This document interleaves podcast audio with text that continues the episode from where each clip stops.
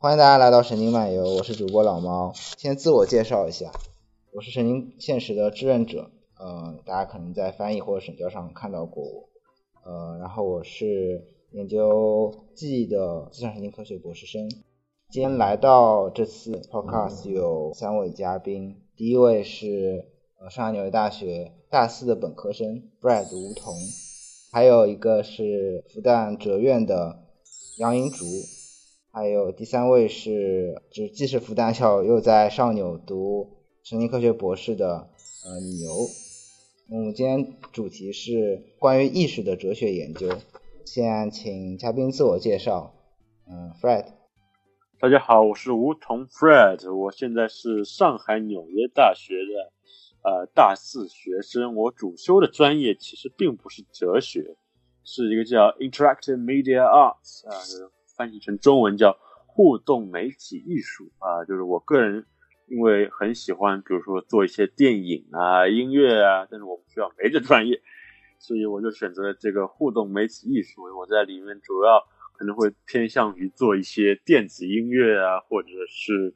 呃，比如说那个游戏啊这样的一些东西。另外，我辅修的才是就是我们辅修严格来说是叫综合人文专业。嗯，我是可能对，呃，哲学和那个叫 cinema studies，就是电影研究啊，影视研究这一块比较有关系啊，所以也报了很多这方面的课。呃，我叫杨英竹，我在复旦的时候是在哲学学院科学哲学和逻辑系，然后我现在在纽约大学学心理。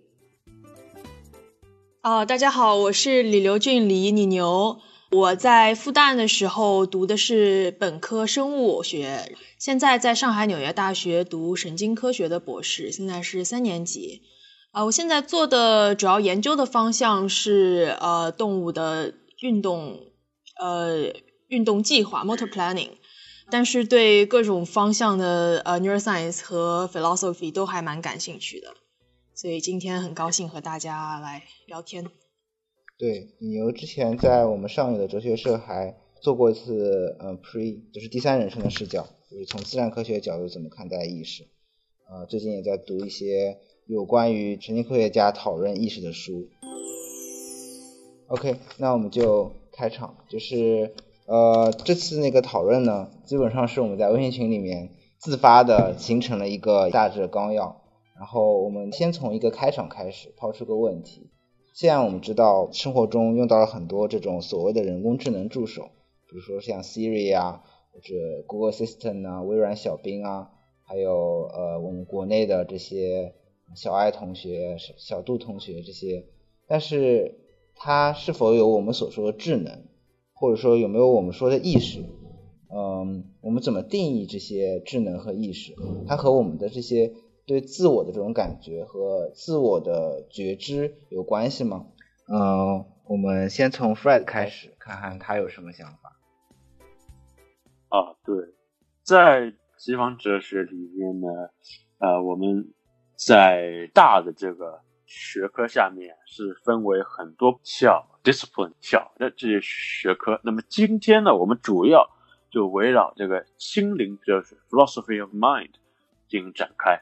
Philosophy of mind 最早呢，从笛卡尔沉思录或者叫冥想录，这英语叫 meditation，开始对这个心灵哲学啊比较系统的开始的。那么它一共有六个章节，一直到应该是最后一个章节，第六个章节才真正的把心灵哲学啊具体的开始涉及了，提出了一个叫 dualism 二元论的一个说法。简单是来说，什么叫二元论呢？就他认为，在这个世界上有两种物质，一种呢叫物理物质啊，另外一种呢叫心灵物质 （mental materials）。这种物质呢，它看不见、摸不着，但是呢，它在笛笛卡尔而言是绝对。我我们比如说手在动啊，脚在摇啊，哎，是这种东西，是一种看不见、摸不着的东西。来决定我们手动和脚动的啊，他是这么认为的。银主有什么需要补充的吗？呃，在这个问题上面，Fred 首先就是提到了笛卡尔，然后老猫学长刚刚的问题是说，像 Siri 这样的人工智能这样的助手和人类到底有什么区别？笛卡尔在他的沉思录里有一些关于机器如何不是人的这样一些标准，他采用的是这样几个论证。首先，他说机器不能像人一样使用语言或者讯号以表达思想。这个论证的关键就是在说。呃，是否可以从机器能够表达语词来推断出机器能够根据外界环境的变化来调整这样一种语词输出的策略？这是一个论证。然后它的第二个论证是说，机器能够做单独的事情，但是不能够做其他的事情。也就是说，呃，机器它没有学习功能，它只能根据事事先所设计的程序运行，而不能根据情况的变化处理程序没有规定的事情。而一种特殊的结构只能做一种特殊的工作，不能应用于一切的场合。就是说，机器只具有特定问题求解的能力，而不具有通用问题求解的能力。呃，这两个论证总体来说其实都是功能主义的。笛卡尔指出，机器不是人的标准，其实依旧局限在外部行为上，就是说，机器不具有和人一样的灵活性和变通性。这是它的。两个论证，当然这些论证都是针对智能，而不是针对意识的。智能和意识是两个不同的概念，有很大的区别。但这两个论证都是和智能相关的。那么笛卡尔还是有第三个论证，就我们说，如果机器能够达到人所能达到的所有的功能，它如果能够高超的模拟人类，呃，能够模拟所有的认识技能、学习技能，那么机器就是人了吗？笛卡尔是不可能同意这样的观点的，因为他刚刚在。就是就像刚刚 Fred 所说的，笛卡尔在那个 Mind Body Problem 在身心问题上，他是一位二元论者，就是把人看作占据广言的物质实体和不占据广言的灵魂实体的一种复合体。广言就是 extension，呃，就是说你在三维世界里，呃，占据那个空间，占据这样一个空间，这就是广言，所有的物体都是具有广言的。稍微插一句，呃，笛卡尔的那个时候是不知道是没有场的概念的，是吗？对，所以和现在说的会稍微有一点区别。现在物理的含义显然已经拓展了，会拓展到那些看不见摸得着但确实存在的东西。呃，就是现在来讲，对于所谓呃 physical material 的定义是不一定要依赖于广言的，是吗？嗯，对，可以这么说。OK，谢谢。对，我们刚刚说了笛卡尔的两个论证，然后第三个笛卡尔的第三个论证可能才是真正呃比较切近我们今天所讨论的主题的核心，就是意识的问题。即使前两个论证我们认为它都是无效的，那么笛卡尔还有一个终极的杀手锏，他说机器不是人的标准就在于理性灵魂的缺乏。那么理性灵魂是一个什么样的东西啊？他用三个特点来概括理性灵魂。第一。是，它是脱离物质力量，是神造的。第二，它紧密的和身体连成一气，在运动之外还有感情和欲望这样的东西。然后第三，它具有不依赖身体的本性，是不会与身体同死的那个 immortal 的灵魂。所以在笛卡尔看来，心物之间的这样一种鸿沟是不可能靠任何人工的技术手段来填平的，不管是在思想的语言表达上，在知识的获得和学习上，在。情感、意志、道德观念和社会意识等等方面，就更加是这个样子。所以，笛卡尔为了证明机器不是人，他最终的途径其实在于诉诸精神性的理性灵魂，也就是我们今天可能要谈到的意识。虽然他和笛卡尔时代的那个理性灵魂已经有了很大的区别，我们今天大概率不会说灵魂是神造的，对。但总之，我们就这样切进了今天想说的那个东西。就是刚才呃，银主讲到理性灵魂的缺乏，然后什么是理性灵魂讲了三点，呃，我有点不太记得原文了，但是听上去第一点和第三点都是为了提出理性灵魂而提出它，就是没有一个东西去推出它，听上去似乎是一个或者说是循环，或者说是类似于公理的状态，只有中间的第二点说它没有 intention，听上去像是一个独立的东西。来说明呃机器和人不同的地方。为什么呃为什么笛卡尔会提出这样一个理性灵魂的概念？他是是是什么 motivate 是是什么让是什么动机让他提出这样的概念去区分人和机器呢？我觉得这个问题问的有一点点奇怪。我觉得他不是被什么东西 motivate 而提出了理性灵魂，他就是要说明那个广言和和精神这样两个东西，它是嗯 distinct 是不一样的。然后在这个过程当中，他提出了理性灵魂。我不觉得就是理性灵魂，我们约束它的或者说定义它的这些东西。在当时的那个时代背景下面，就是有那么重要。就他可能在当时在笛卡尔的语境下面是重要的，但是他对我们今天的讨论，我不觉得他有有那么重要。就是我们现在需要知道的，其实只是笛卡尔所带来的那个实体二元论的讨论，就是灵魂或者说呃意识或者说那些，它都是那一个就是不能被物理主义的框架所吸收的那个东西。对，这是这是笛卡尔带给我们的最重要的遗产。嗯，也就是说，关于他的理性灵魂是怎么论证出来的，并不重要，重要的是这个概念被明确的提出来了。呃，他那个东西是怎么论证出来的，可能具有哲学史上的意义，但是跟我们今天讨论的话题，我觉得没有没有那么相关。对，呃，我觉得笛卡尔啊，他写这本书啊是有动机的。你看他的副标题，他他他的他的这个这个标题叫《沉思录》，但他还有个副标题，我们把它整个翻译。另一个名字就是我在沉思中证明了上帝的存在和灵魂不死。他其实是想做这么两件事。当然，我认为对上帝存在做的最好的证明的，个人更喜欢托马斯阿奎纳斯的人。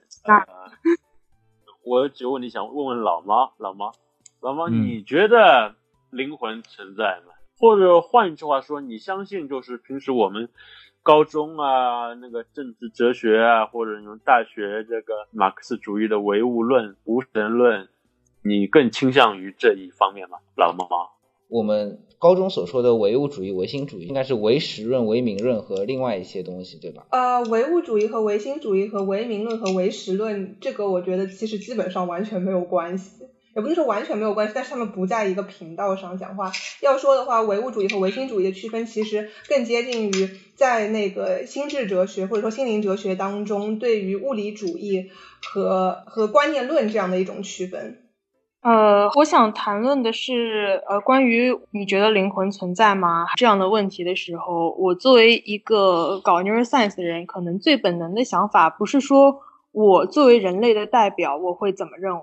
而是把它扩展到人类怎么认为上去，就是它会它会类似于有点变成一个实证的问题，就是带点实证色彩的问题。但当然，可能我们现在讲的时候还是用这种思辨的方式来讲，没有去做实验。因为既然我们是在考虑，呃，是人们怎么样想这个问题，那么我们就很容易的把人们当成一种动物。然后去分析他的行为，分析他什么时候会觉得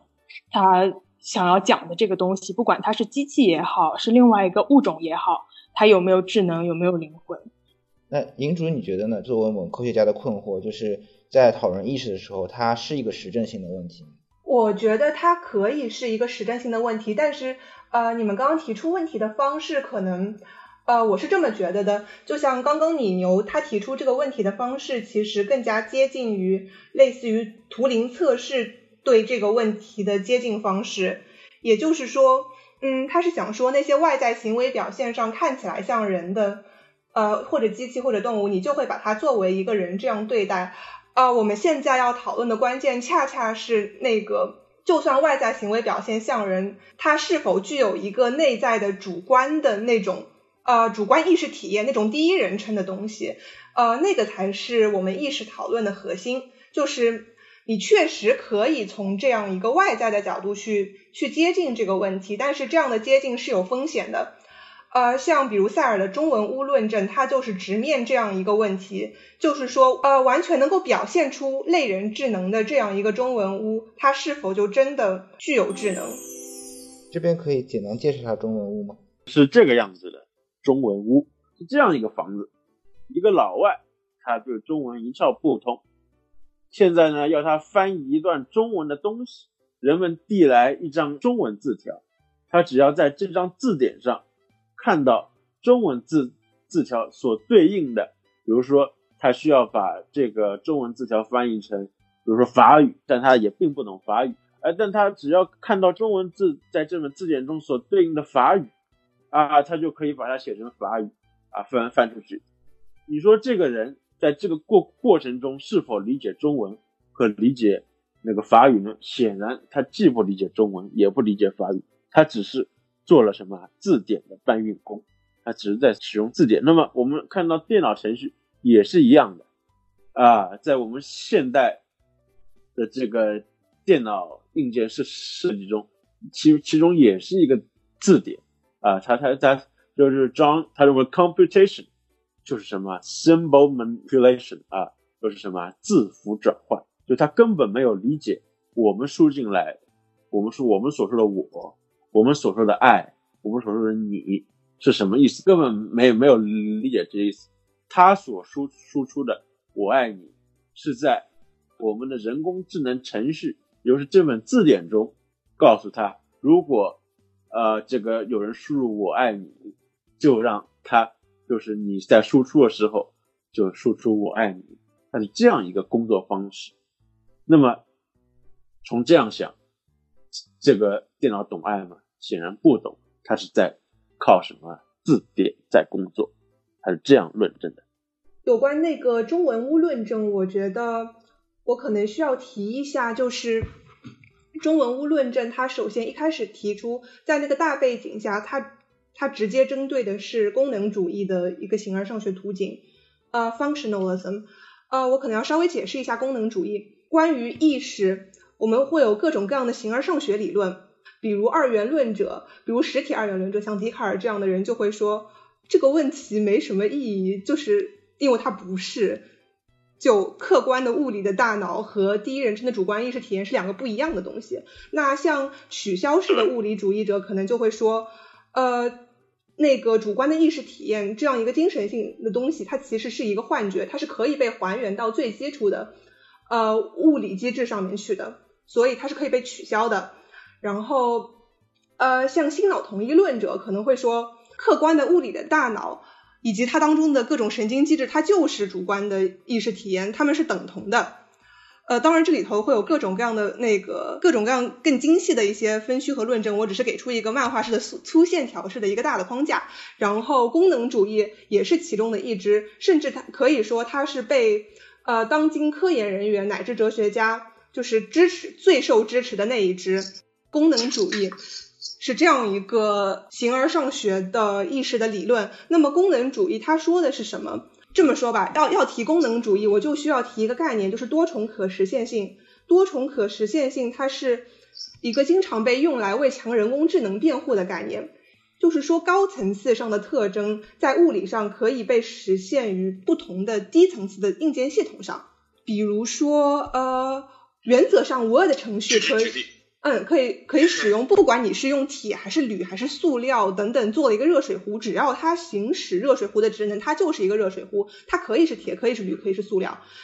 像《红楼红楼梦》，它不管是被印在宣纸上，呃，被印在那个 A4 纸上，还是它在电脑上，在你的 U 盘上，在你的 Kindle 上，只要那些东西就是传达了《红楼梦》这本书的内容，它就是《红楼梦》。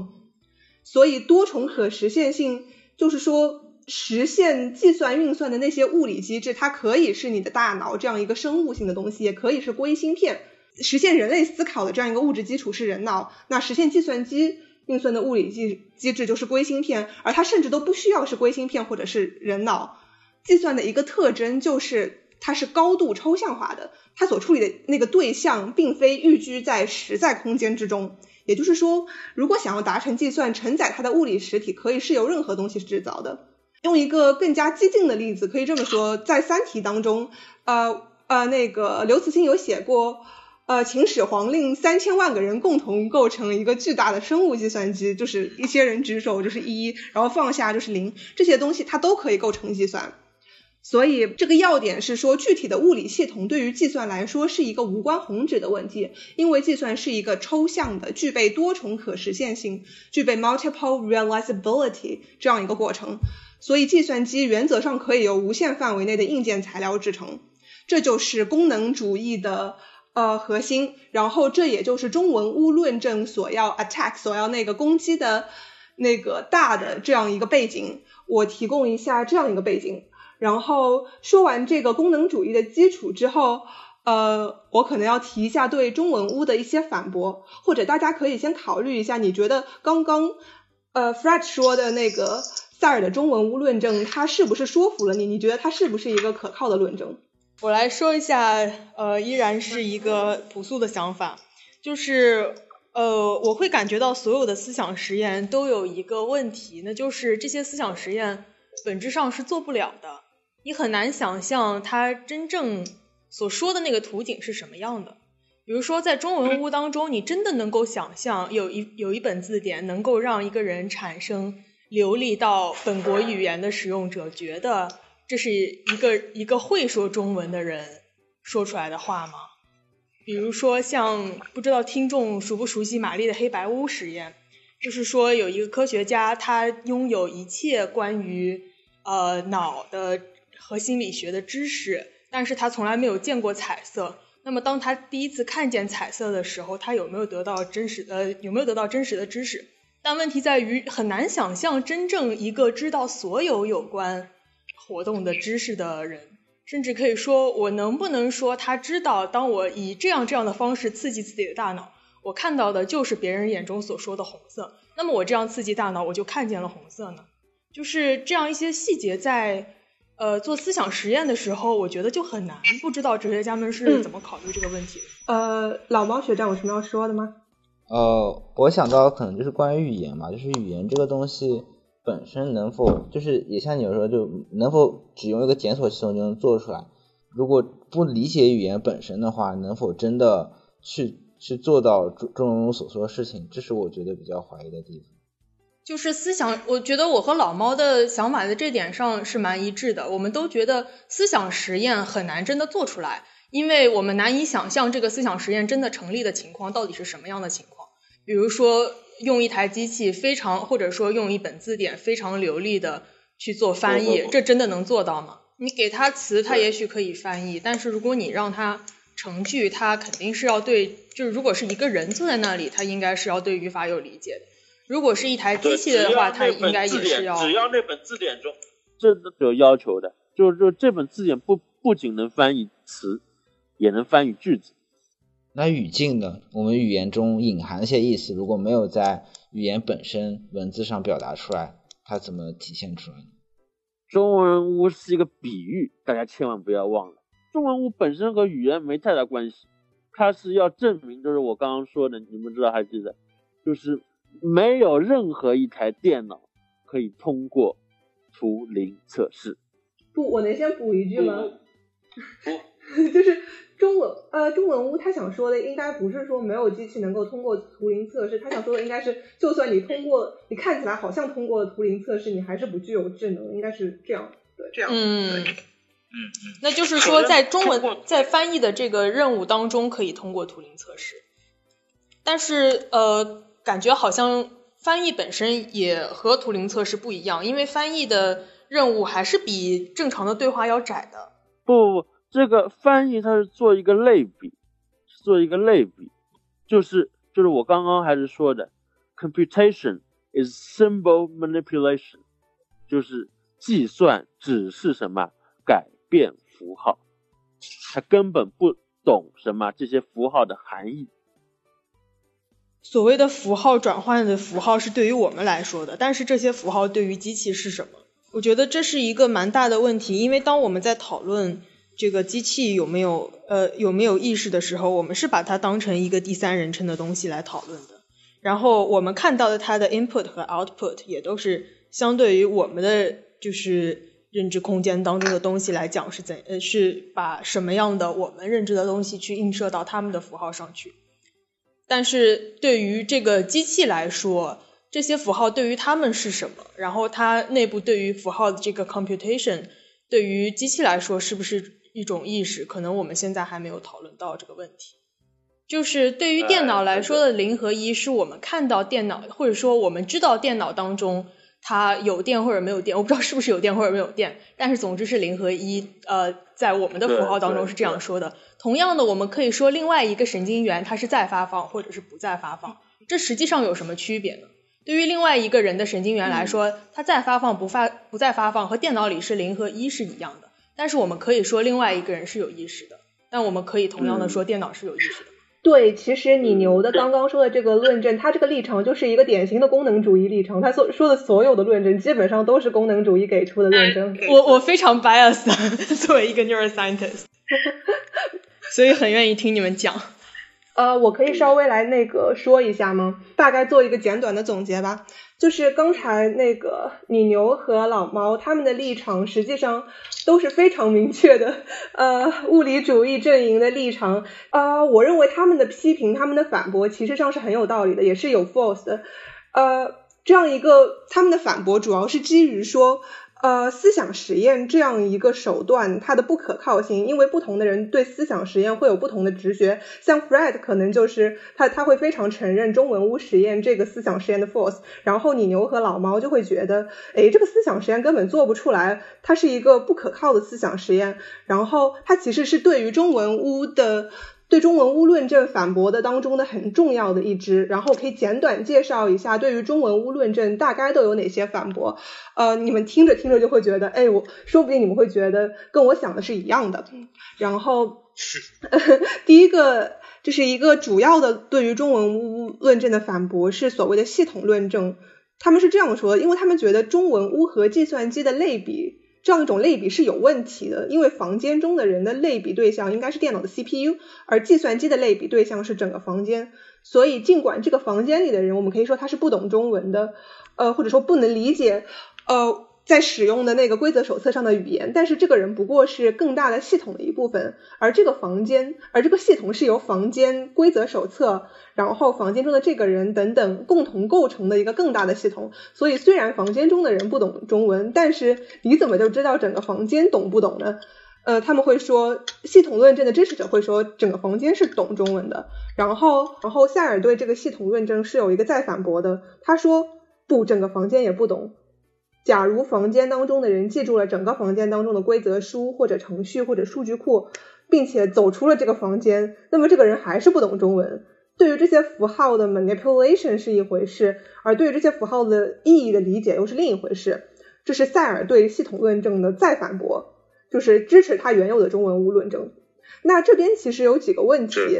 对，就是可能是米牛和老猫会觉得符合你们直觉的一些想法，说。刚才说的就是当这个人走出房间是什么意思？哦，就是呃，塞尔会说，呃，假如房间当中的人把整个房间，相当于把整个房间的内容都装到了他的脑子里，就他全都记得，机械的记忆，就是那种死记硬背背出了这些东西，然后他走出了这个房间，相当于他的脑子就是那个中文物。嗯，是他把整个字典背出来了。对他把整个字典背出来，对，就是这个样子。然后这边有几个问题，第一个问题就是你会问，假如这个房间中的人真的能够做到这件事情，那么他确实真的不懂中文吗？就有些人的直觉可能就跟塞尔产生分歧了，他们会说，如果这个房间当中的人真的能把它全都背出来，他其实已经是一个懂中文的人了，你不能说他不懂中文，这就是直觉的差异。第二个问题是说，记住了这些规则啊、程序啊、数据库啊等等这些东西的那个人，他是使用另外一种自然语言。就比如说英语或者法语记住的，那这和计算机的初始配置就有了很大的区别。那这样一个中文屋和计算机的类比依旧有效吗？我们发现好像这个基础配置已经出了很大的不一样，就这个类比似乎已经是两个完全不一样的东西在类类比了。那这个类比是不是还有效？第三点就是中文屋当中的人，他处理信息的速度是很慢的。而计算机处理信息的速度是非常快的，而处理信息速度的快慢本身，它可能就会成为是否能够理解啊这样那个理解这样一种语言，或者能否具有智能这样一件事情的关键。就如果有一个机器，它能够在一秒钟的时间内应用了数百万个记忆的规则，我们是不是就能说它已经理解了？就这样就产生了我们这样一种直觉上的区别，这是。第一个大的论证就是系统论证对于中文物的反驳，然后第二个就是它其实是系统论证的一些变体，叫那个 robot reply 具身的机机器论证，就它是涉及到一个符号接力的问题，说这个中文屋不懂是因为它它就是一个孤立的这样一个信息处理系统，说不定你给它安装了什么呃，安装了一个身体，安装了四肢以后，它那个符号能够接地的，说不定它就懂了。这同就是，但是你能够看出来，这同样其实也是一个关于不同人的直觉对于思想实验的问题。还有一个论证是他心论证，他可能这我也不细讲，他他跟我们之后可能会提到僵尸问题啊，呃，qualia 啊，感受这的问题就是紧密联系在一起。那个人说我真的不懂汉语，这样一个主观直觉是不是真的能够用来判别？他是不是真的理解汉语？就说他虽然他虽然口头报告说我不懂，然后塞尔说你你不懂，但是他真的不懂吗？我们的直觉可能会产生产生分歧、产生差异的地方。所以这些论证其实归根结底，他想攻击的是直觉的可靠性以及思想实验这个这个手段本身的可靠性。我们再来回顾一下中文物论证，我把它做成一个极简的一个论证形式，它可以分为三步。第一。程序是纯然形式化的句法的，而人类心灵则是具有心理内容的语义的。第二，句法本身它既不足以产生语义，它也不构成语义，所以说这种语义关系是无法仅仅通过任何一台计算机来获取的，这是它的第二个前提。然后由这两个前提，中文物论证最后说的是，所以运行计算机程序既不构成，也不足以产生人类心灵，所以。呃，计算机不可能具有真正的心灵，所以那个强人工智能是无法实现的，是这样一个极简的中文物论证的形式。然后这个时候就有一些有趣的哲学家冒了出来，比如 Chalmers，他他搞了一个非常搞笑的类比版本。他说，第一，首先你们听好了，菜谱是纯然形式化的，菜谱是以句法的形式呈现的，而蛋糕这个东西它是松脆的。然后第二。句法本身既不构成，也不足以产生松脆性，所以由上两点我们可以得出，因此运行菜谱，也就是说根据菜谱做菜，它是不足以做出松脆的蛋糕的。他就这样做了一个和中文乌论证的类比，虽然是一个搞笑类比版本，然后这样一个论证一出来，大家都会觉得非常的荒谬。当然，你也可以，你也可以说这样类比可能有各种巴拉巴拉，对，呃，对，有问题，是的，因为因。因为因为因为他没有回答中文屋的问题，他他在讲，在他的瞎说呀，对吧？他他他只是在搞笑类比，但是效仿这样一个论证结构，呃，其实那个 Churchland 他们提出了一个更具有 force 的那样一个类比论证。就第一是，它是第一点，啊，第一个前提是说电和磁都是力，而光的本质属性是亮度。然后第二点。力自身它既不足以构成，也不足以产生亮度，所以由上两点可以知道第三点，就是说电和磁既不构成，也不足以产生光。但我们只要看一下我们头顶上的电灯，我们就会发现这个论证其实是很可笑的。至于这个论证可笑的原因，就在于上面提到的两个小前提，它其实都是诉诸经验的，就是仅仅是常识判断。它那个论证仅仅是因为人力无法让电磁波频率达到。那个足够的赫兹，所以我们肉眼没有办法把它看作光罢了。呃，所以他这样一个论证想要说明的就是与它平行的中文屋论证，虽然它是根据我们直观上认为好像是对的那些呃那些常识判断出来的，但是这些常识未必是可靠的，所以思想实验的问题可能就在这个地方。啊，刚刚那个李牛还提到了 Frank Jackson 的那个黑白屋的玛丽论证 The Knowledge Argument，它其实也是这样一个诉诸你的尝试，诉诸你的直觉。这样的一个论证，关于那个内在意识的很多论证，其实中文物论证虽然是关于内在意识的一个论证，但它的它不是最切近的那个论证。关于内在意识还有很多其他的论证，比如那种色谱颠倒论证，比如托马斯内格尔说的那个 What it is like to be a bat 这样的蝙蝠论证，包括刚刚呃你牛提到的黑白屋的玛丽论证啊，包括 Chalmers 提到的那个。哲学僵尸的可能性这样一个论证，这些论证全部都是通过你的直觉，呃，都是通过思想实验这样的方式来说明，呃，什么什么什么是不可能的，然后所以怎么怎么样，所以那个意识是不能被物理主义的框架吸收的，但是他们都采取了这样的一种论证形式，甚至笛卡尔最早，笛卡尔最早对于实体二元论的论证其实就是一个。哲学僵尸的一个早期版本的这样一个论证。嗯哼，嗯对对。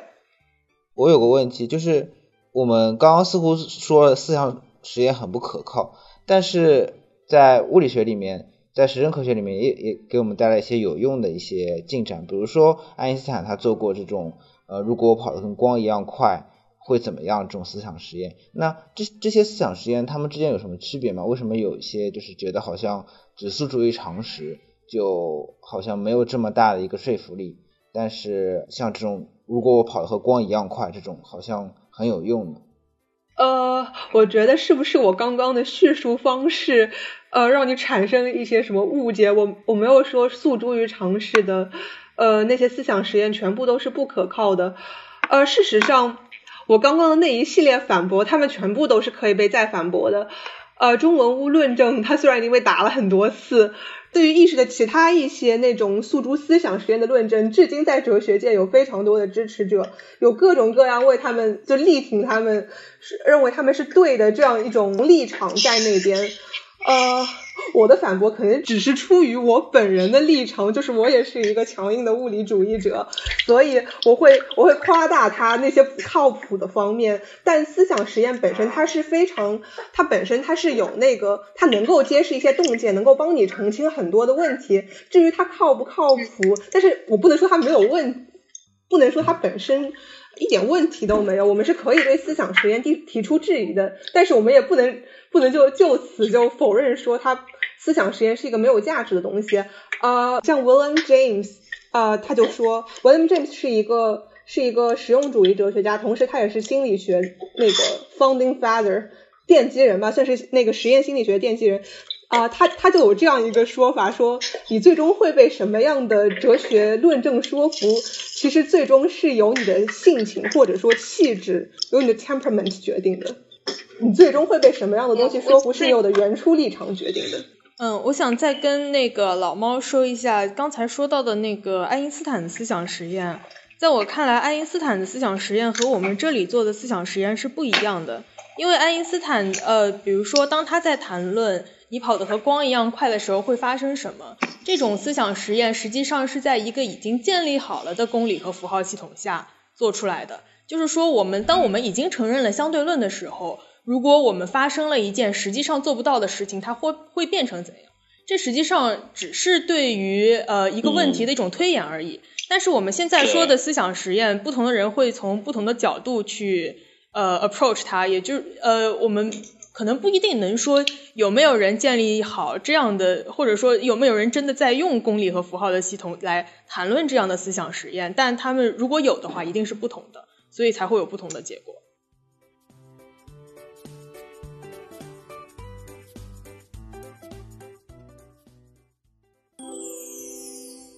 好，那我们要不进入对物理主义的讨论？似乎，呃，物理主义是现在。是不是现在最主流的一种对于意识的一种观点？很流行嘛，很流行。对对，这也是没有办法的，毕竟是现现代科学过于成功，在这样一个大背景下，物理主义自然会有很多的幸福。嗯，除了因为科学成功之外，物理主义还有什么优势，以及它对在解释意识方面有什么无力的地方呢？要说优势的话，其实。嗯，你不管从任何角度来说，物理主义的优势，你都不得不提到我们现代科学的成功，因为最终还是会回到这样一个大背景下来。物理主义其实它的一个优势是，它能够使意识这样一个不可言说的顽固的处在那边，拒绝被科学化的、客观的这样一个图景消化的东西，被把这样一个。东西放到我们整个大的科学的背景之下，这其实是物理主义一个非常重要的 attractive 的地方。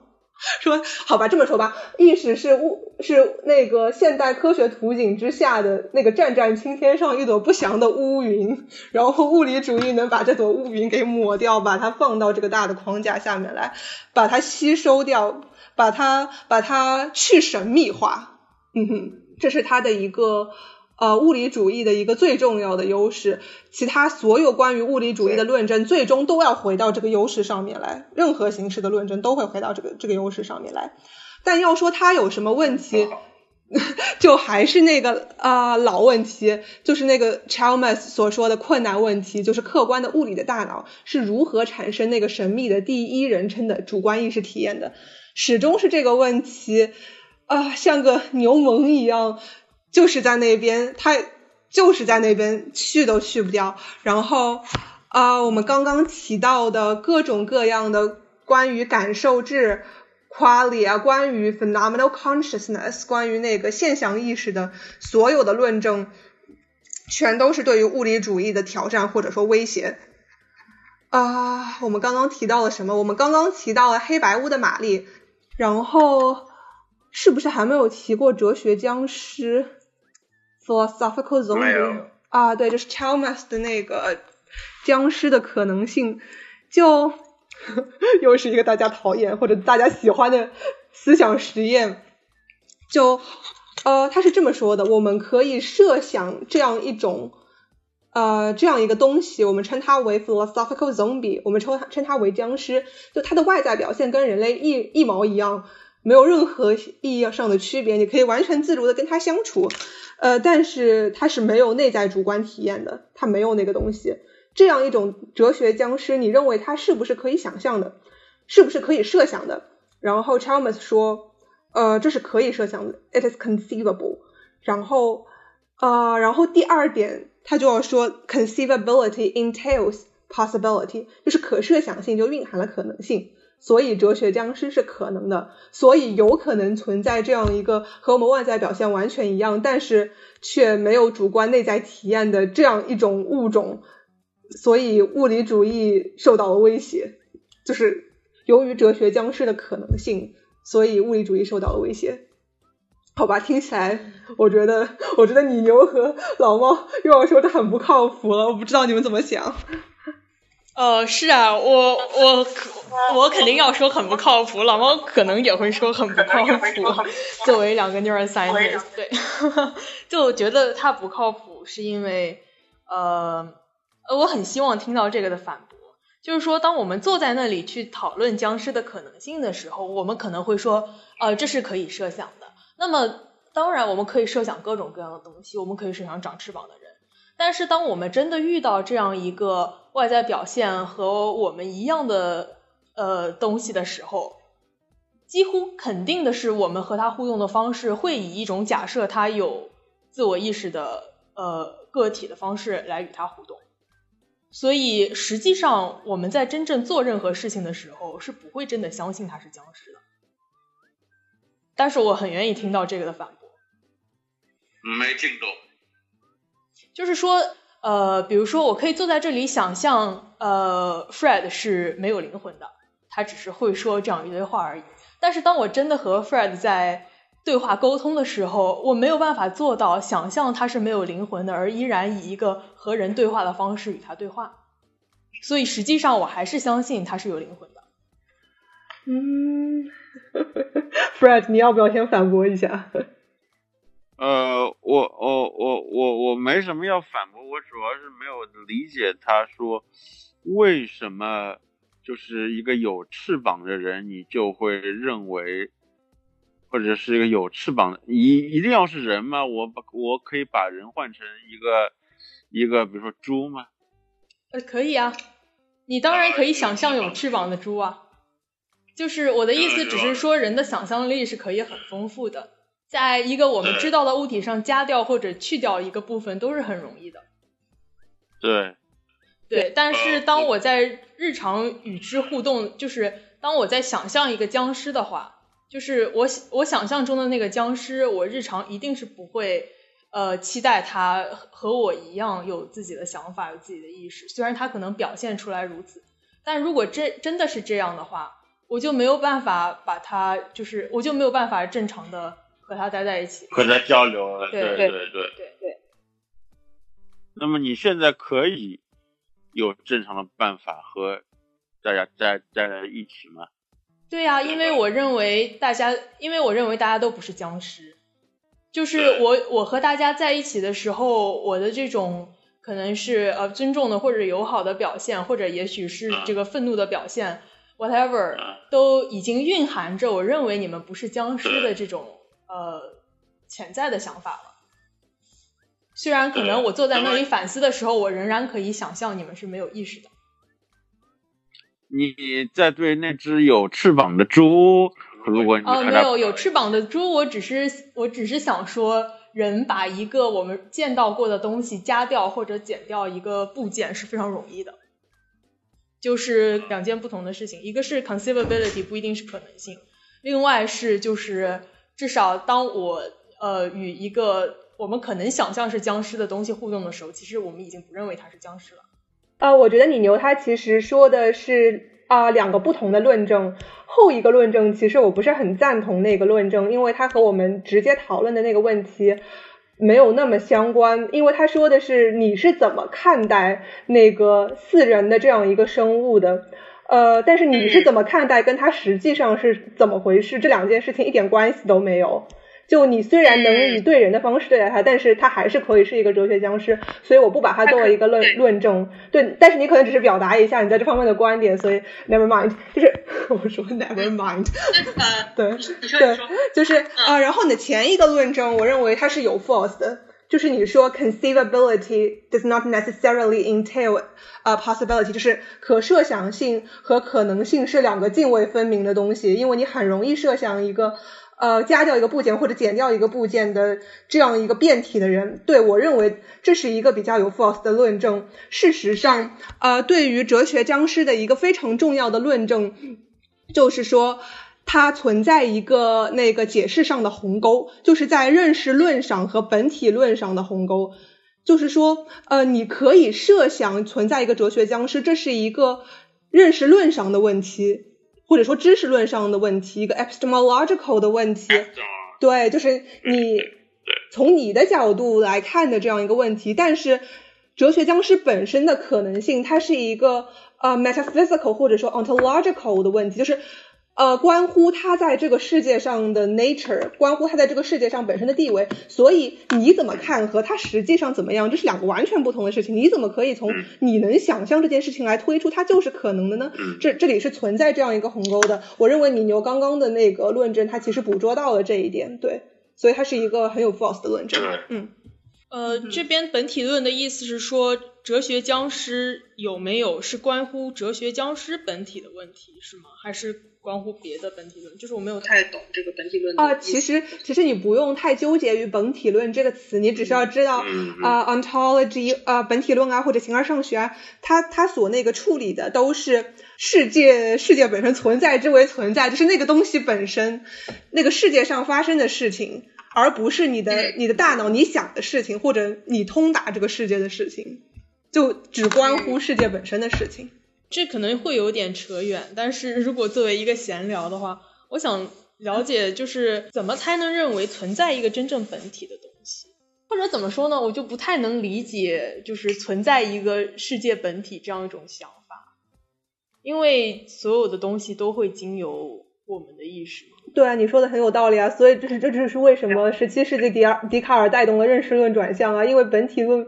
呃，本体论本身它是很难通达的，你只能通过认识论通达。然后这就是为什么二十世纪的时候又出现了语言哲学转向，因为你要认识世界，你都要通过语言。这又是为什么现在又出现了心灵哲学转向，因为你要使用语言，你必须要有一个心灵。这就是一步一步往后推，人类终于意识到了我们是多么的无能，我们什么都不知道。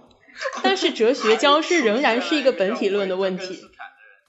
哲学僵尸这个问题仍然是一个本体论的问题的话，呃，就是如果你不承认本体论本身是可以通达的问题的话，去讨论哲学僵尸本身是本体论的问题，这这一句话并不能反驳，就是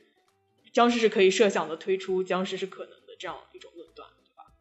对你，你把它作为了一个，你你你是想说它是一个像循环论证一样的东西？对，有一点就是，如果一开始我们不采取这种文体论是一个这个可以讨论的问题的时候，呃呃，不知道，有点乱，对对对，我知道我大概知道你什么意思。对，确实他们也可以这样反驳，就是哲学僵尸的支持者可以从你这个角度来反驳，所以它就变成了一场混战。我刚刚提出的那个反驳，其实也只是对于哲学僵尸的反驳当中的一种反驳，就它还有别的。别的反驳，我来再提一种吧，可能大家就会觉得我们就不用讨论这个呃 epistemology 和 ontology 之间那个纠缠不清的、令人头疼的关系了。对啊，还有一种这样的反驳是说，我们可以想，可以可以那个想出一个叫 anti zombie，就是反哲学僵尸。反哲学僵尸是说，怎么说？它就是一个纯物理主义的这样一个东西。就是说，反哲学僵尸说，所有有意识的东西，它都是由那个呃，由物理、纯物理的、纯科学的这样一个东西产生的。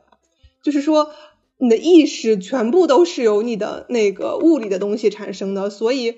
你可以设想这样一种世界观下面的反哲学僵尸，这也是可设想的。然后。同样可设想性就蕴含了可能性，所以这也是可能的。那它就跟哲学僵尸矛盾了，于是你们就陷入了僵局。因为如果可设想性蕴含可能性的话，那么这也可能，那也可能，而这两种可能性又是不相容的。那所以哲学僵尸我们就，嗯，没什么好说的了。就对，这也可能，那也可能。那凭什么你这个东西才能够作为一个论证，呃，最终成为那个我们说反驳物理主义的论证？对，这是另一个反驳，这样我们就可以绕开那个令人头疼的呃知识论和本体论的问题。对，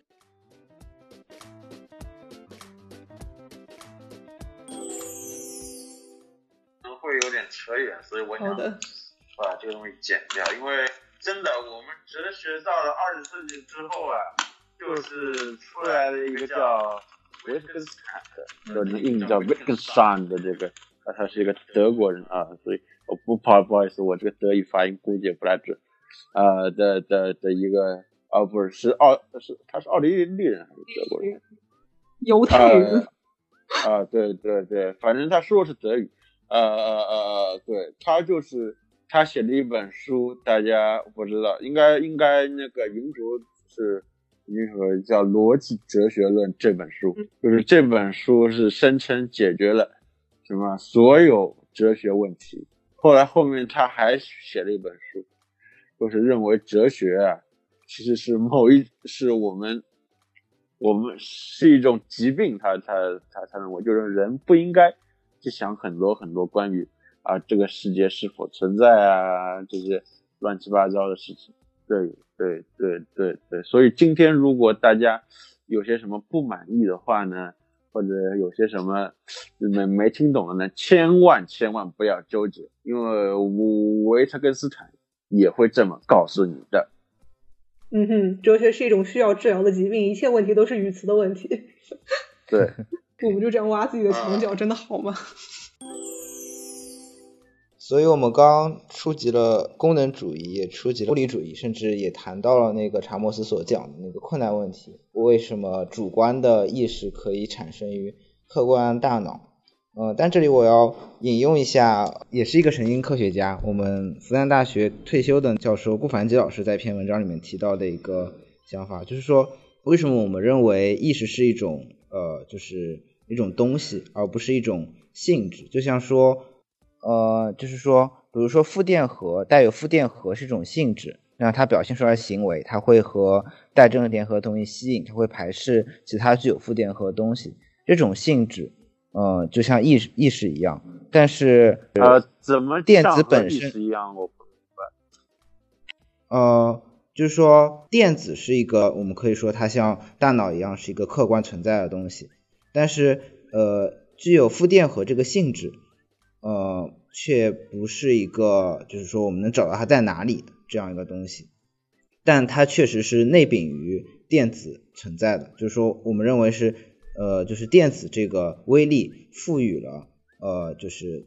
物质它有这种负电荷这样的性质，呃，就是所以说，呃，有没有电荷这个东西不能被还原到，呃，这些微粒这些实在本身东西上去，嗯。因此，他认为，呃，困难问题本身可能不具有一个意义，因为你没有办法把呃意识和大脑这两个在不同层次上的东西去联系起来。我的，我听你刚才说的这一段话的感觉，似乎恰恰是在说，呃，电学的性质是可以被还原到电子上的，仅仅是因为你观测的角度不同。仅仅是因为你观测的是那个被吸引的东西，还是这个电子本身，导致你看到的是看得见摸得着的电子，还是呃看不见摸不着的电磁力？所以听上去对我来说，这是一个还原论成功的一个地方。可是他没有回答这个问题，就是电子是如何带有负电荷的？这也正是查姆斯所问的，呃，就是客观的大脑是如何产生主观的意识的？可是电子是如何产生负电荷的？这不是一个问题啊，因为电子的本质性质就是它带有负电荷啊，电子就是这样被定义出来的。我只是想要更清楚的理解这个问题是什么。我已经理解这个问题了，那我来说一下嗯嗯，就是首先这是一个非常物理主义，或者说它是一个，它是它是设定在一个就是就是物质决定意识的这个情况下，就就就是他认为意识首先是由什么大脑产生的，是不是？应该是，我觉得他也没有确定这个命题是真的，但是，呃，就是这个命题真不真和他想论证困难问题不是一个真正的问题是没有关系的。嗯，如果这个即使意识不仅仅是大脑的产物，呃，只要它是一个物理客观存在的东西，不是说产物吧，就是它只要是一个呃物理实在的一个呃呃客观实在的一个性质的话，他都认为。呃，就是困难问题本身不是一个真正的问题。对，这个产物这个词就在 confuse ourselves。对对，产物对，因为大脑和一般的物理物质很不一样，意识更加不不一样。对，因为因为如果按照这个量子力学的来说的话，很多东西啊，只要我们不去观察它。它其实就是以什么？以一种电磁波，也就是看不见、摸不着的形式而存在的。这就是就是波波，大家都学过波粒二象性吗？呃，我不确定是以电磁波的形式。我觉得不一定，我不一定是电磁波，电磁波一定得是波，一定是电荷相互波，一定是波，是波。不不不不不不。应该不会说是电磁波，但是具体应该怎么说，我也不清楚。对，因为会呃，有学是电磁波是电磁波是电场和磁场的震荡嘛，它一定是光子介导的，所以，嗯，但我们可以回避这个问题。因为当我们讲到波粒二象性的时候，就已经在讲它不完全是电磁波了。但我觉得波粒二象性是一个好的比喻，因为波和粒都是它这个威力表现出一个性质。它看上去是直观上，我觉得没有办法弥合的两个性质，但它同时存在于同个客观实在上。嗯，大家知道观察者问题吗？或者超距现象，就是量子力学到了现在已经可以，我认为在某种程度上反驳我们哲学里面的所说的一种决定论，或者说量量量子力学现在也已经已经已经公开说，一般来说，我我们的物理世界啊。经过量子力学的发展啊，可以分为两种认识。第一种呢，就是决定论认识，也就是爱因斯坦是完全正确的。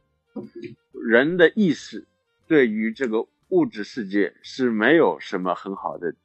那个那个那个作用的。而按照那个量子力学的做法，我们的世界是一种非决定论世界，就是。决定论是错误的，但是对提到量子力学这一点很好，呃，但是呃，哎，这样讲就扯远了，就闲聊吧。对对对对对，就是我我其实我会比较呃，我最近比较感兴趣，但是我也没有什么研究这种 approach，是因为我感觉不管是量子力学还是相对论还是各种物理理论怎么样，最终都是由我们的意识所介导的一套理论而已。他们也不是世界，所以这套理论当中有任何 flaw 都是很正常的。可能我们在进化当中就是有一些 flaw 没有 overcome 掉，比如说我们只能观察到我们身边尺度的这些东西，所以我们用这样一套呃大脑去研究远大于或者远小于我们尺度的东西的时候，就是会出问题。But anyway，就是这个这个扯远。这其实是一个非常严肃的立场，就是呃，关于这些问题非常严肃的立场，对对对，永远都不可以知道。对，呃，一方面是因为他是，对你你你要不你先说吧。呃，来，你先说，你先说，你先说，你先说。好吧，那我那我简短说一下，就是呃，简单来说就是，呃，除了刚刚你牛说的那个进化论的论证之外，呃，关于这个还有就是说，呃，你自己研究，呃，你一个由意识出主观意识出发，然后来研究自己的主观意识这样一个自指的论。就是自指的研究，就凡是产涉及到自我指涉的问题，一般都会出 bug，像什么罗素悖论，都不幸的产生于危险的自我指涉。然后，呃，像我们研究意识，可能人脑就是没有那个 capacity，我们就是永远都搞不出来，再也没有办法理解，永远都没有办法理解意识是怎么回事。这是一个非常那个悲观的这样一个论证。呃，然后不止在这个方面，包括在知识论上面。就是知识的来源问题，有像基础主义，呃，然后有那种融贯主义，包括无限主义。无限主义就是说，呃，知识的来源是呃 A 支撑 B，然后呃 C 又。嗯，什么 B 支撑 A，C 又支撑 B，然后这样一直无限下去，没有一个基础，也没有一个，也不能进行循环论证，它这就是无限的，人类就是没有办法给出一个，给出一个那个确定的东西。呃，可以把它归类为维那个维特根斯坦说的，就是不不可言说的东东西嘛？你。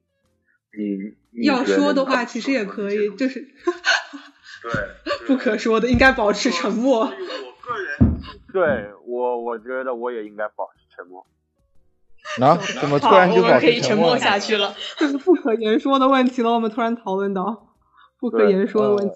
什么人类的局限性的问题，有限的、易朽的、渺小的人类，我们什么都不能知道。天哪，我讨厌这个立场。顺便说。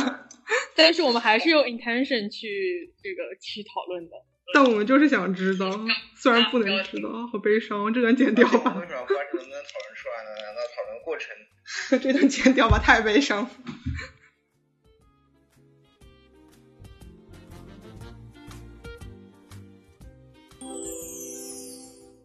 对，银主还是想问一下，就是那个问题，就是像像郭凡杰老师他就是说。就是觉得意识这种性质不可以被还原到，呃，不可以被还还原到另一个层次的客观世界上，就像问电子如何产生负电荷一样，不是一个呃正常的问题。像这样是站在哪哪样一种立场上？他这个问题提的有点奇怪，actually，我觉得是吗？对，因为我们都是科学家，可能我们提出来的问题在你们哲学家眼里都比较奇怪。哦，不是，完全不是。我的意思是，他那个他这个问题提出的方式有一点点，呃，有一点点看不清楚他的立场在哪里。因为他说他是，呃，他是觉得困难问题这个问题没有意义，呃，但是但他的立场其实跟 Chalmers 还挺像的，就是就是那种，呃，对，就是 Chalmers 提的这个问题，但 Chalmers 并不是说我们要从一个物理物理主义的一个呃还原论式的角度来回答他，Chalmers 自己是一个二元论者，笑死我了。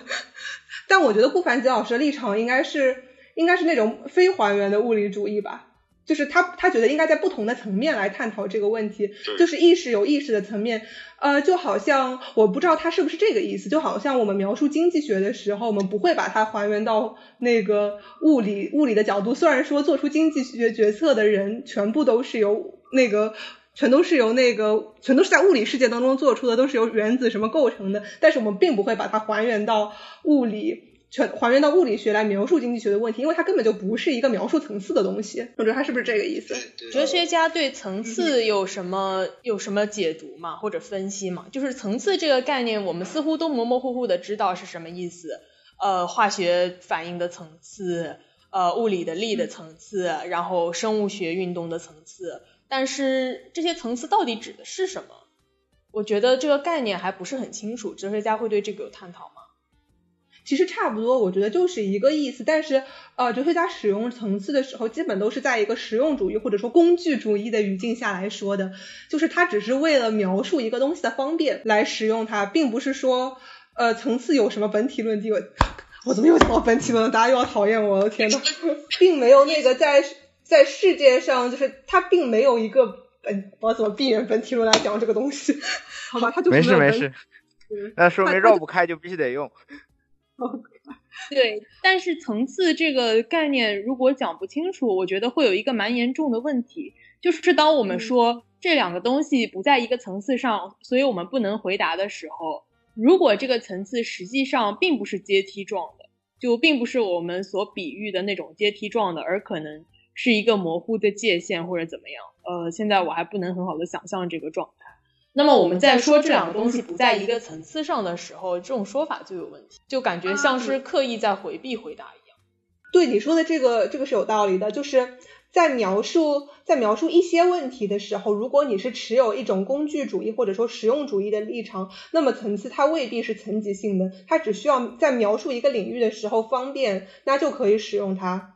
就可以使用层次这个概念，对。但是如果你是在描述这个世界本来的结构，或者说你在描述科学的时候，那层次是有明显的阶梯性的。事实上，对物理主义，我想起来了一个对物理主义的很重要的论证，就来自于层次，就是说它会有 lower level intrusion。像那个，嗯，在一个在一个层面上的东西，比如说化学结构，水和重水。它似乎都是同素异形体构成的，但是你喝了重水，你就是会死。那是因为它下面的那个物理的性质渗透了这个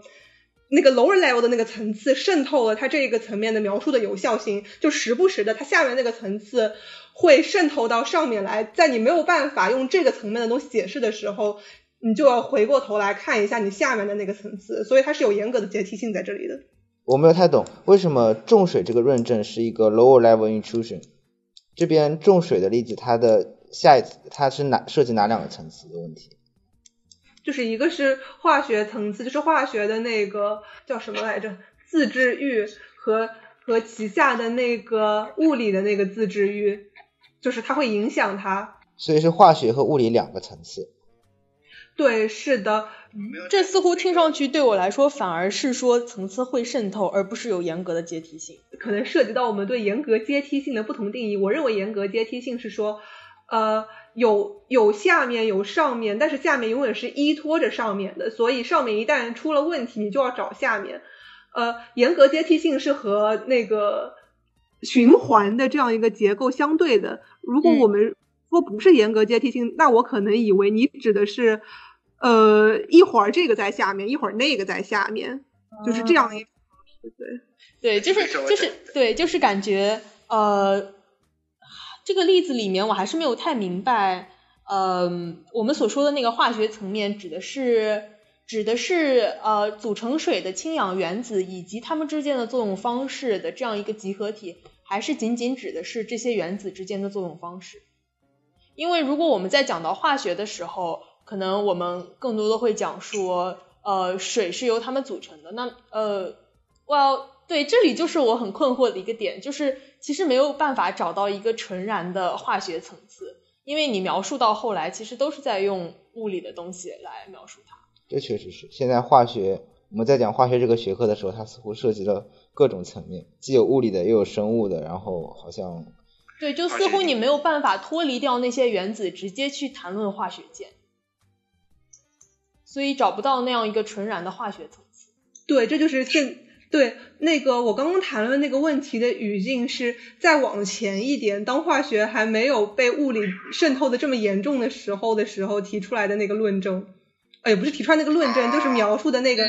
那个东西。然后可能现代科学的一个一个一个问题，或者说一个好处，就是不同的学科之间它的那个联系越来越紧密了。就好像我们现在也没有办法，也很难抽象出一个哲学层次。就我们现在谈论，我们现在哲学系的人在谈论问题的时候，时不时就引用心理学，时不时就引用神经科学，也没有办法独立抽象出来一个哲学层次这样的东西了。但是当我们在讲。比如说，当我们在讲这个意识和呃脑活动或者身体活动，anyway，呃意识和身体活动不在一个层面上的时候，我们是不是也能想象这种渗透呢？就是我们是不是也能真的去提出一个所谓意识的功能性的层次，或者是行为层面的层次，或者就是 whatever 这种高层次的东西，呃，而去避免掉，或者说而去呃。对，避免讨论身体层，他们之间的层级关系，或许也就像物理和化学层次那样。呃，这是一种，嗯，哦，你说。啊，还有就是感觉我们在说高层次、低层次的时候，总是就是预设了一个低层次决定高层次的这样一个，而像刚刚银主所说的循环，似乎就是在说，就是有时候高，有时候低，就是有时候是上影响下，有时候下影响上，或者说不一定上下吧，就是有时候 A 影响 B，有时候 B 影响 C。嗯，有什么例子吗？关于这种循环的结构？一时还想不出来，但我觉得应该会有。我觉得肯定存在这样的例子，但为什么它就没有在我的脑子没有办法产生这样的例子？因为我刚刚没有怎么听懂层次，这个这个你们两个讲的层次到底是是是是指什么东西？我来举个例子吧，就是最近在看的，我和你牛在看的一本书，呃，是一本系统生物学家写的书，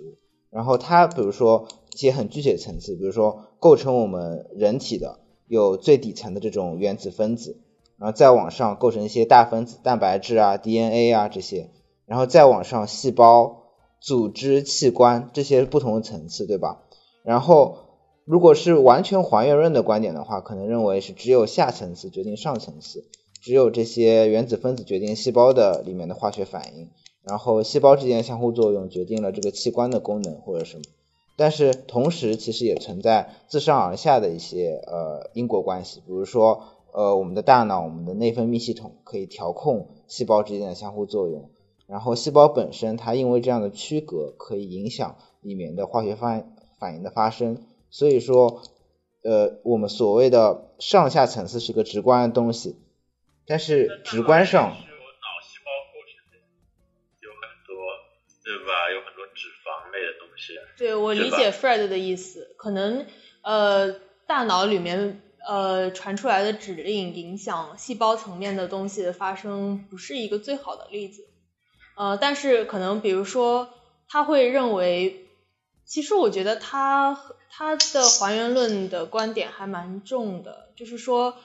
不仅仅是第一层，还原论是什么？就是他会他会认呃，还原论一般是指，比如说呃，当你看到一个机体有如此这般的行为的时候，它实际上是由机体当中的细胞呃作用形成的。那么机体的细胞是怎样活动的呢？它是由细胞当中的分子相互作用形成的。但是它可能会再加上一点，就是说这些分子之间的定量的相互作用方式，而不仅仅是分子本身形成了细胞的活动方式，细胞之间定量的相互作用方式形成了这个机体的呃机体的运动方式。然而这种定量的对，然而然而这种定量的相互作用是不能仅仅靠研究它的物质结构来完成的，就是。比如说，两个分子之间相互作用的力到底大小有多少？不是靠你仅仅研究这两个分子，或者说一群分子当中它们之间互相作用的力的这样一种分布，不是仅仅靠研究分子的性质就能够完成的，而是需要在一个它们相互作用的这样一个层面上去描述。就是比如说，就像铝做成那个水杯一样，不管是铝还是铁的这种这样一种材料是不够的，你还要理解这个材料之间的这种组合的形式，而这个形式恰恰是高层次。嗯，我还是没有理解细胞之间那个叫什么相互作用。对对对。嗯，其实说细胞相互作用的时候，恰恰是遇到了我们的难题，就是说细胞层次就。当我们在讲细胞层次的时候是有 context，但是这个层次的意思似乎并不是最明朗，以至于它能够成为一个论证的支撑。我觉得你牛刚说层次和我说的层次还其实，呃，就是我们说的具体的那那两个层次还不是同一个东西。像我说的是一个特别具体的，就是你说器官啊、细胞啊或者什么，你是一个就是有一个脑子里面有个印象的，而而你又说的是这种相互作用。似乎不同的层次都是不同的一种抽象的方式。太抽象，有点。哎，这个我我不太确定。呃，你牛说的是不是一种更偏向于那种抽象层次的东西？就是打一个不太合适的比方，就像就像那个马尔的视觉三阶段说的那个什么计算层次、物理实现层次和当中的那个什么 algorithm 层次的，就是那样一种意义上的层次。呃，是的，就是他们不一定要对应到实体，但是是人的对一个事情看待的角度的这种层次，就是是看待的角度，但是我们用层次这个词来描述它，因此会我觉得会产生误解。但说起来，其实都是人类描述这个世界的角度。嗯，但是有一些会有一些层次，像老猫描述的层次，会 anchor 到这个具体的事物的这种 physical size 上面。尽管你真的要分界，可能也比较武断，但是但是似乎至少听上去会比另外一种分层次的方式具体一点点。就涉及到人是怎么做 category 的。就是老毛说的，可能是一种更偏科学实在论意义上的层次，而不是那种只是作为描述工具，没有一个那个它所对应的实体的这样那种意义上的层次，是吧？似乎是的，虽然我不知道科学时代论是什么，但是听上去似乎符合我的印象。嗯，那就是。对，就是所这这些层次，比如说像老猫可以。呃，讨论这些有物理对应的这种层次的划分方式。那我可能刚刚讨论的是，仅仅是就是人的认识可以从不同的角度对同样的东西。呃，所以这种情况在我看来，就是所谓的层次，更像是这个分类，或者说，就人把一些东西看作是一个尺度的，然后去研究它。那么这就很 arbitrary，所以听上去让我觉得层次的这个概念不能用来呃作为一个论证。就比如说，你不能直接说呃意识和脑活动不在一个层次上，所以问这样的问题是呃没啥意义的，因为你连层次是什么都还蛮模糊的。嗯，你牛的这个论证其实我觉得是挺有道理的。呃，就是刚刚你牛区分了两种不同意义上的层次，一种是科学实在论意义上的那种有有有实体对应物的层次，一种是工具主义的，是我们人类用来那个描述这个世界，用来用一些呃用一些抽象的概念来捕捉这个世界的这种意义上的层次。然后，那我们在谈论意识和大脑的层次的时候。呃，到底是一种怎么样的层次？它的层次和描述那个物理性质的层次是不是能够平行？还是它们分属两种不同意味上的层次？如果混淆了这一点，那它就不能成为一个很好的类比。嗯，那我们算是回答了刚才顾凡吉老师提的这个问题。对，我觉得是。嗯，那我也挺赞同你牛的这个看法的。当然，他可以可以有回应这个问题的其他的可以让顾凡吉老师再回应一下，我非常感。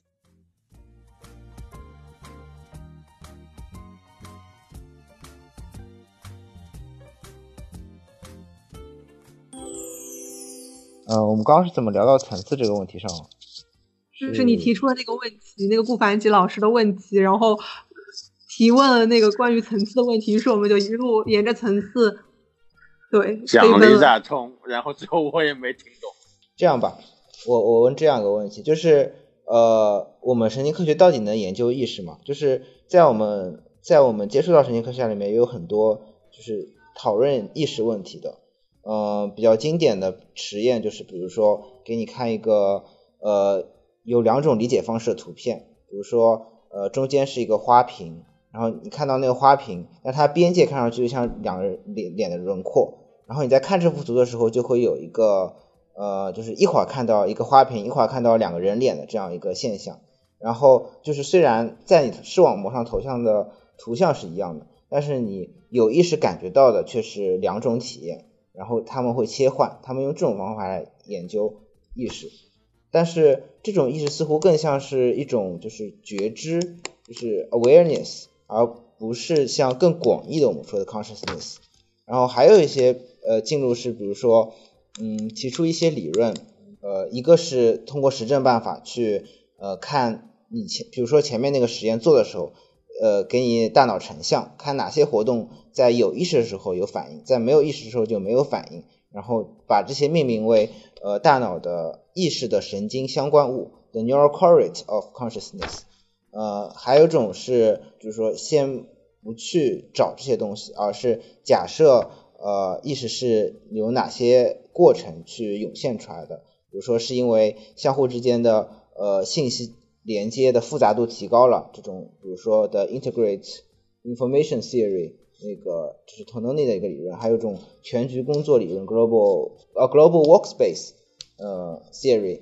就是说我们不同的呃心理过程需要用到一些公用的一些呃信息或者是什么东西，然后在这样一个大的 Workspace 里面，这些东西能涌现出来，然后在这些理论，他们各自可能假就是可以预测出哪些活动会在大脑中出现这样 neural correlates of consciousness。然后你可以呃去检验他们这些 neural cortex 的所在，来去证否不同的关于意识涌现理论。那这些问题到底能不能回答所有关意识的问题，还是说我们必须得借助一些非实证性的哲学的方法，才能真正理清这个问题？呃，是这样。我首先个人来说，我可能会不太同意。意识是从大脑里涌现出来的，这样一个观点，呃，但是我认为，第一，神经科学是非常非常重要的贡贡献，它对于比如说像抑郁症啊，对我们很多对截肢患者，他们出现了幻肢啊，有了幻痛啊等等，哎，他他他他，我觉得他他们的贡献是非常大的，所以我认为神经科学的研究是。非常有意义的，可以这么说吗傅就是你觉得神经科学研究意识有它实用主义的用处，比如说研究这种患肢痛的这种体验，呃，研究这种麻醉病人，呃，就是在麻醉之后到底有没有意识，到底有没有痛觉，这个是很有用的。但是你认为就是意识本身不是从大脑里面产生的，所以这这一部分研究大脑只能回答意识的部分问题，因为有一部分它就不是大脑产生的。对对对对，呃，基本上都不不是大脑产生的，我是这么认为的。呃，Fred 的产生是什么意思？然后和涌现是什么关系？呃，Fred 反对涌现，我认为涌现是是是假命题，就是会觉得涌现是一个呃，只是为为了混淆视听提出来的概念是吗？因为你没有证据，你只是一个理论。对，涌现这个概念确实是只是一个概念上的东西，我觉得。对，那 Fred，你认为你是一个二元论者吗？还是说你是不是二元论？我更加倾向于，我非常欣赏笛卡尔二元论那篇文章，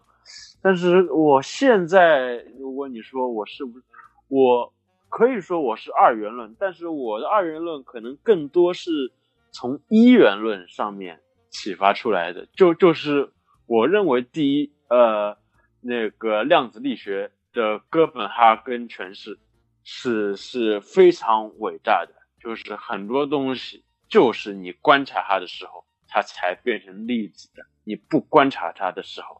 它就是以波的形式而存在的。嗯，所以人的观察对整个宇宙。啊，我们整个物质世界起到了举足轻重的作用，这一点爱因斯坦坚决不相信。他，他，他坚决想上帝不是掷骰子的人。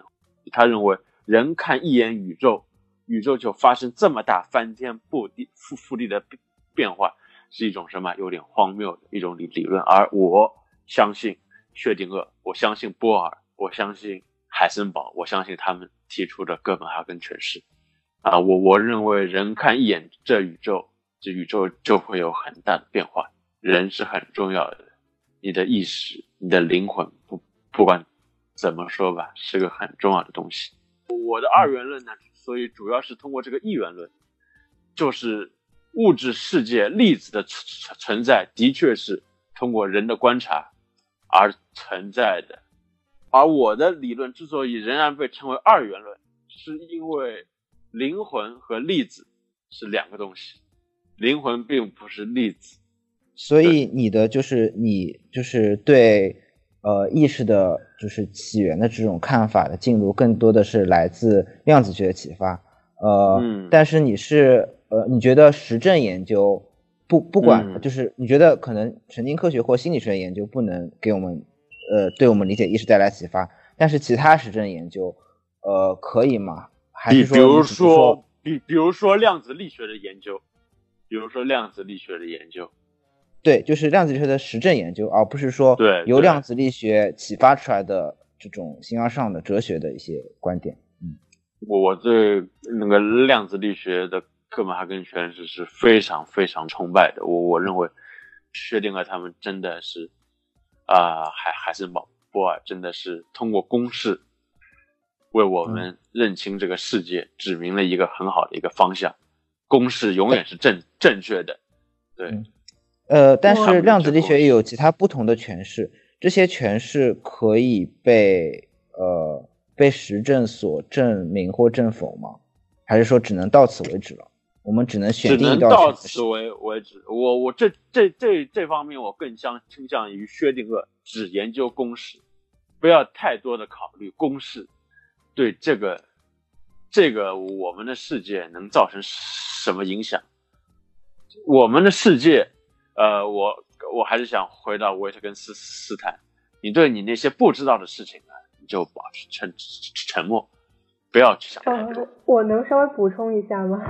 啊，就是啊，实际上要谈到那个量子力学的话，就是那个 Roger Penrose 彭罗斯他有他有一种观点，实际上是把量子力学和你的那个神经科学所结合的观点，他是说人脑当中有一种。能够产生量子相干性现象的一种生理机制，就是神经元内部的细胞骨架的微结构。然后他说，呃，这些结构有一些所谓的叫什么微管 （micro tube tube micro tubules），对，那那个交织，然后每一个微管都很可能是那个量子干涉现象发生的场所。所以，呃，按照他的那个想法。让神经科学研究和量子力学相结合，才是你解决那个解决意识问题的那个正道。当然，可能跟你的想法有点区别，我就补充一下。我觉得差别还挺大的。嗯，对，微管现在现在那个实验证明到了多少阶段？还是这个微管是一种理论，客观的实在。微管是一种客观的实在，就是所有细胞中都存在的结构。但是我觉得这跟 Fred 的想法差别还挺大的。就 Fred 是完全否定，呃，意识是就是一定要跟大脑这个器官是联系在一起的。银主，你觉得呢？就是呃，你肯定是站实证这一派的，你现在都在心理系，真的吗？你很懂我，对，嗯啊，其实我觉得这个东西其实，嗯，它有这么多的论证，你是很难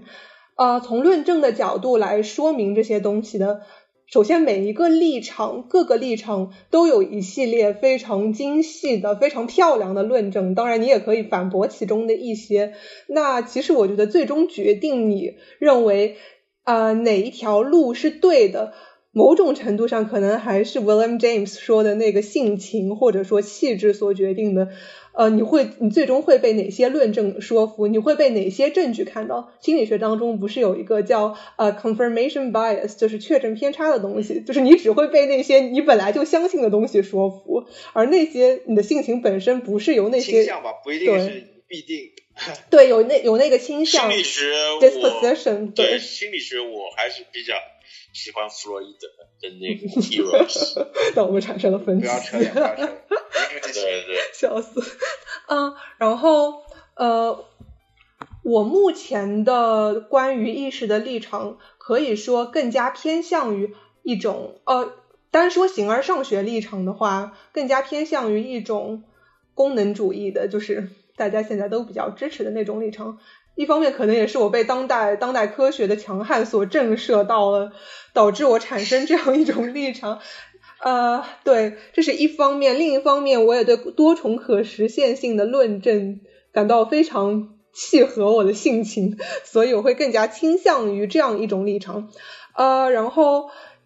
在这种立场之上，既然我秉持了这种立场，那在接下来下一步可能就是。嗯，讨论一些更加具体的一些意识理论，那种 neuroscientific 或者 neurobiological 的理论，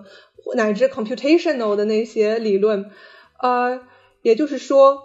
怎么说，我们要如何才算解释了意识？意识它本身是一个非常难以言说的那种，拒绝被物理图景消化的那样一个东西。那可能对我们一些持本身就持有。呃，强物理主义立场的人来说，一种合理的解释是把它呃，把把它把意识做一个去神秘化的过程。不管是还原到生物结构也好，神经过程也好，物理机制也好，功能关系也好，乃至计算组织结构也好，你把它还原到任何一个这种东西之上，它某种程度上就可以算是被解释了。就所以，呃，可能在我看来，神经科学的解释是一个比较合理的一个，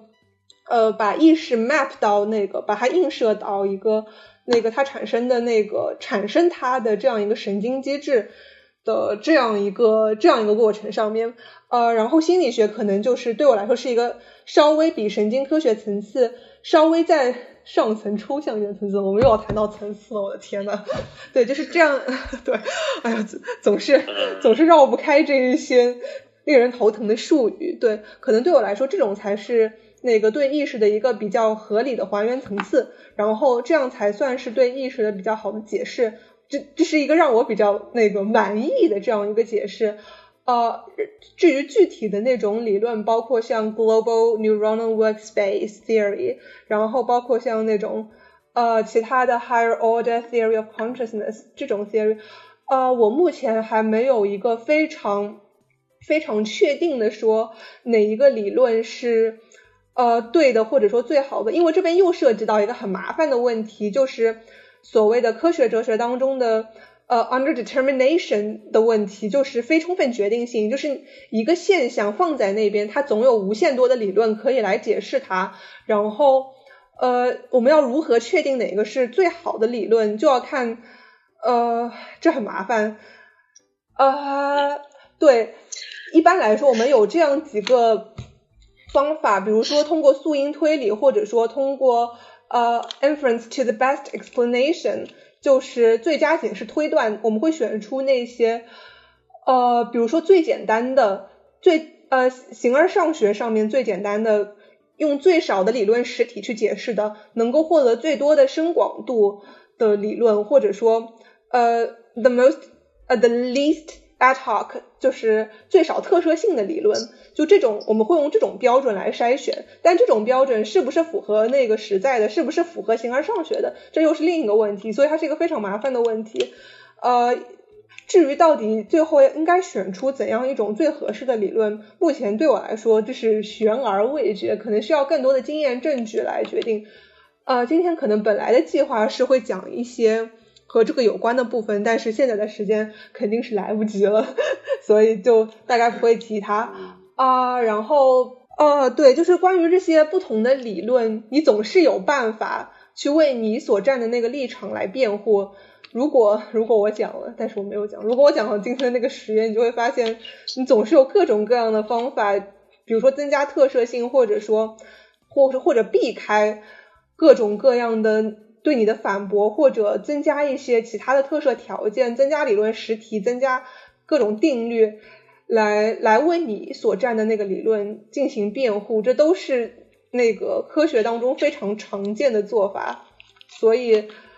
所以波普尔的证伪，证伪，我提到波普尔的，就是对，可能大家都觉得科学界的人都会觉得波普尔的，呃，波普尔的那个证伪学说是比较靠谱的理论，但是在哲学界它已经千疮百孔，总之就是很很难证伪或者证实一个理论，对。这都是非常麻烦的问题，可能需要更多的经验证据，它才能够呃汇合，最终选出一个解释力最强的那个理论。但那个理论未必就是符合经验实在的。就刚刚 Fred 的那个想法，其实它也是一个非常强的非科学实在论的观点，就是公式不一定要对应一个实在或者一个什么样的东西，他只需要在他的自己的范围内做好他自己能干的事情就行了。其他的时候我们只要保持沉默就好了。对，大概是这样一个想法。不是我的。是薛定谔的薛定谔，行吧？对，但是你你支持他这样一个观点，就对，就反正你是个薛定谔主义者或者 whatever，对，对我大概是这样的一个想法。对我永远是个怀疑论者，对对新的经验证据持开放的态度。一个怀疑论者是永远不会说我相信什么的，因为我永远是可错的，可以被新的证据所推翻或者说呃修改修补的，对。所以可以这么说嘛？作为一个怀疑论者，呃，如果没有实证研究的话，你认为大家会因为各自的倾向，所以就是各自可能形而上学或者其他什么倾向，呃，争吵不清，鸡同鸭讲。但是如果只有实证研究的话，又因为每个理论它可能有这种这种叫什么 undeterministic 啊，对 underdetermination，对非非充分决定性，没非充分决定性，所以呃，虽然你可以不断不断提出理论，不断去检验，但你仍然没有办法得到肯定是正确那个答案，所以两条腿还是得并行，但是缺一不可这样子。对，呃，也也可以这么说。对我还挺喜欢你这个说法的，虽然我一开始不是这么想的。Nice，对。哦。呃，你牛呢？哦，银珠刚才讲到的那堆科学、科学哲学的东西，如果有时间继续展开，将非常的好，我觉得。那我们再开一期呗。然后。对啊，这这段剪掉啊。然后呃，对呃，我的大体的立场应该和银竹是差不多的。然后我觉得在我们又碰到了一个衔尾蛇的问题，那就是当我们在讲什么样是好的呃，怎什么样是一套决定好的科学理论的方法的时候，我们又不可避免的。可以去从人的行为倾向当中实证的回答这个问题，也就是说，人们认为什么样的理论是好理论，这其实是一个实证问题。那么，对我们又显尾了，但是呃啊，这个这个这个东西比较乱，这个东西先不说了吧。然后，嗯，我认为呃去说。意识从这个身体活动，或者说更强硬一点说大脑活动，虽然我们都认为这其实不只是大脑活动，是就整个身体或者身体环境也好的，总之是这样一些物质活动当中涌现出来。我觉得说这句话是有意义的。呃，虽然涌现这个词是一个很模糊的词，它似乎是在说，当我们在讨论两个层次上的事情的时候，当我们不知道该怎么样映射，我们就用涌现这个词。但是，当我们发现两个层次的事情上有很高的相关性的时候，我们这些喜欢偷懒的生物总是倾向于尽量简化我们的认知，所以呃，去认为这两个东西有关联，然后认为一个可以解释另一个也好，或者说这两个东西呃可以被映射到同一套系统上也好。呃，我觉得这是一个有用的自然的倾向，并且是被我们下意识的采纳的，所以呃，我我是愿意种顺从我的这种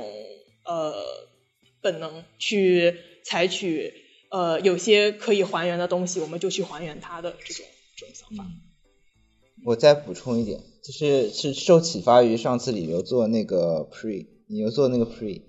呃。就是我是站在一个我觉得我自认为的功能主义的立场，甚至一个实用主义的立场。我觉得研究意识为什么要研究它的起源，研究它是如何产生的，可能更重要的是我们想想去呃实现它，或者是甚至是造出一些我们认为有有这些有用性质的一些机器，嗯，然后把这些经验不仅能就是偶然的造出，而且能把这种经验推广出去。带给我们有用的教训。那这样的话，从我们呃，就是比如说，不仅研究神经科学，可能研究进化论、研究动物起源、研究为什么我们要有神经系统，它是怎么根据和世界的互动产生的这一点上，就是去做实证研究，可能本身就能，就是就像神经科学启发人工智能一样，能够它或许也能启发呃哲学对于呃意识。的这种这个本体论的这个问题的解答。